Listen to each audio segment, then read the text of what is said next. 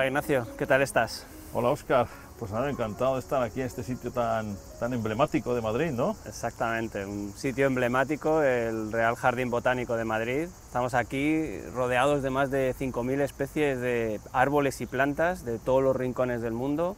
Entonces me gustaría empezar esta conversación hoy contigo, aquí en este ambiente tan bonito, preguntándote por tú cómo reaccionas ante la palabra inflamación tipo 2. La inflamación T2 básicamente eh, es un tipo de mecanismo especializado de defensa, en líneas generales, pues frente a los parásitos, como una respuesta muy especializada inmunológica, y también frente a toxinas y venenos. La inflamación T2, desde mi punto de vista, tiene un eje básico que sería la célula dendrítica, el linfocito TH2 y el linfocito innato de tipo 2 o la célula linfoide innata de tipo 2. Ese sería un eje básico. Por delante de ese eje o previamente a ese eje estaría todo lo que es el epitelio con la producción de alarminas que van a disparar, en este caso concreto, este tipo de respuesta. Y por detrás estarían las citocinas implicadas, fundamentalmente interleucina 4, interleucina 13 e interleucina 5. Realmente lo que estás diciéndome es que realmente la inflamación de tipo 2 es una inflamación sistémica, pero en condiciones aberrantes, como lo que ocurre en las enfermedades mediadas por inflamación de tipo 2, esto se traduce en manifestaciones clínicas de, diversa índole. ¿Cómo se refleja eso en tus pacientes que llegan a la consulta?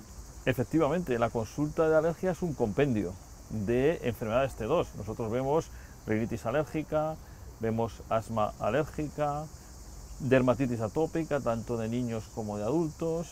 Por supuesto vemos la marcha atópica y vemos la alergia a los alimentos, que se ha incrementado en las últimas dos, tres décadas, dos décadas, más que tres, y también se ha incrementado la esofagitis eosinofílica. Todas esas son enfermedades en las cuales el mecanismo principal es T2. Y Ignacio, aunque yo sé que esto es un poco complicado, que es difícil y que obviamente depende de muchos factores, mm, múltiples factores, ¿qué porcentaje de pacientes de los que llegan a tu consulta eh, sufren realmente de inflamación aberrante de tipo 2? Y más importante aún, ¿cómo la detectáis y cómo manejáis a estos pacientes? Bueno, muchos pacientes que llegan, eh, la mayor parte de los pacientes, mejor dicho, tienen enfermedades de tipo 2. Muy frecuentemente la rinitis alérgica, la más frecuente de todas, después viene el asma alérgica y también el asma no alérgica.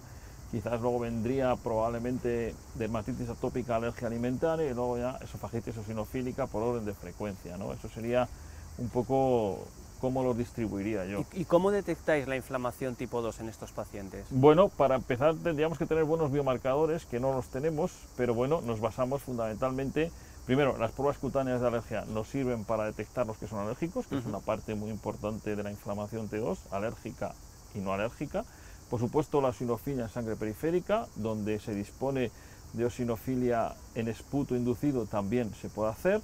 Fíjate que nosotros antes pedíamos mucho en las rinitis alérgicas, se les daba una sal en busca de osinófilos, era otra cosa que puede ayudar, y por supuesto la determinación de, feno, ¿no? Pero está claro que con todos estos biomarcadores nos quedamos cortos para todo lo que queremos, tanto diagnóstico como pronóstico. Los eosinofilos no sirven para predecir la respuesta, eh, o para predecir sí puede para en la elección de biológicos, pero no para después eh, el hecho de que un biológico te baje los eosinófilos no significa necesariamente que te vaya a ir bien un paciente. ¿Cómo ves tú el futuro y cómo estos tratamientos dirigidos a bloquear la inflamación de tipo 2 pueden eh, contribuir a mejorar la calidad de vida de, de estos pacientes? Yo creo que no solamente es del futuro, sino que esto es un presente que viene o es el futuro de un pasado muy reciente, que ha cambiado totalmente el panorama. Y ha cambiado el panorama porque nosotros tenemos ahora la capacidad de un equivalente a lo que son los ratones nuligénicos o knockout para un gen o una vía determinada, que es lo que ha sucedido con los nuevos tratamientos. Por lo tanto, lo primero que estamos viendo y lo primero que vamos a aprender seguro son nuevas vías etiopatogénicas y nuevos mecanismos. Y se descubrirán nuevas indicaciones, como ha sucedido ya con, en algún caso, y que seguro que van a aparecer también nuevas posibilidades porque las enfermedades T2 están relacionadas entre sí y un mismo fármaco nos va a valer para tratar distintas entidades. Bueno, Ignacio, pues un auténtico placer.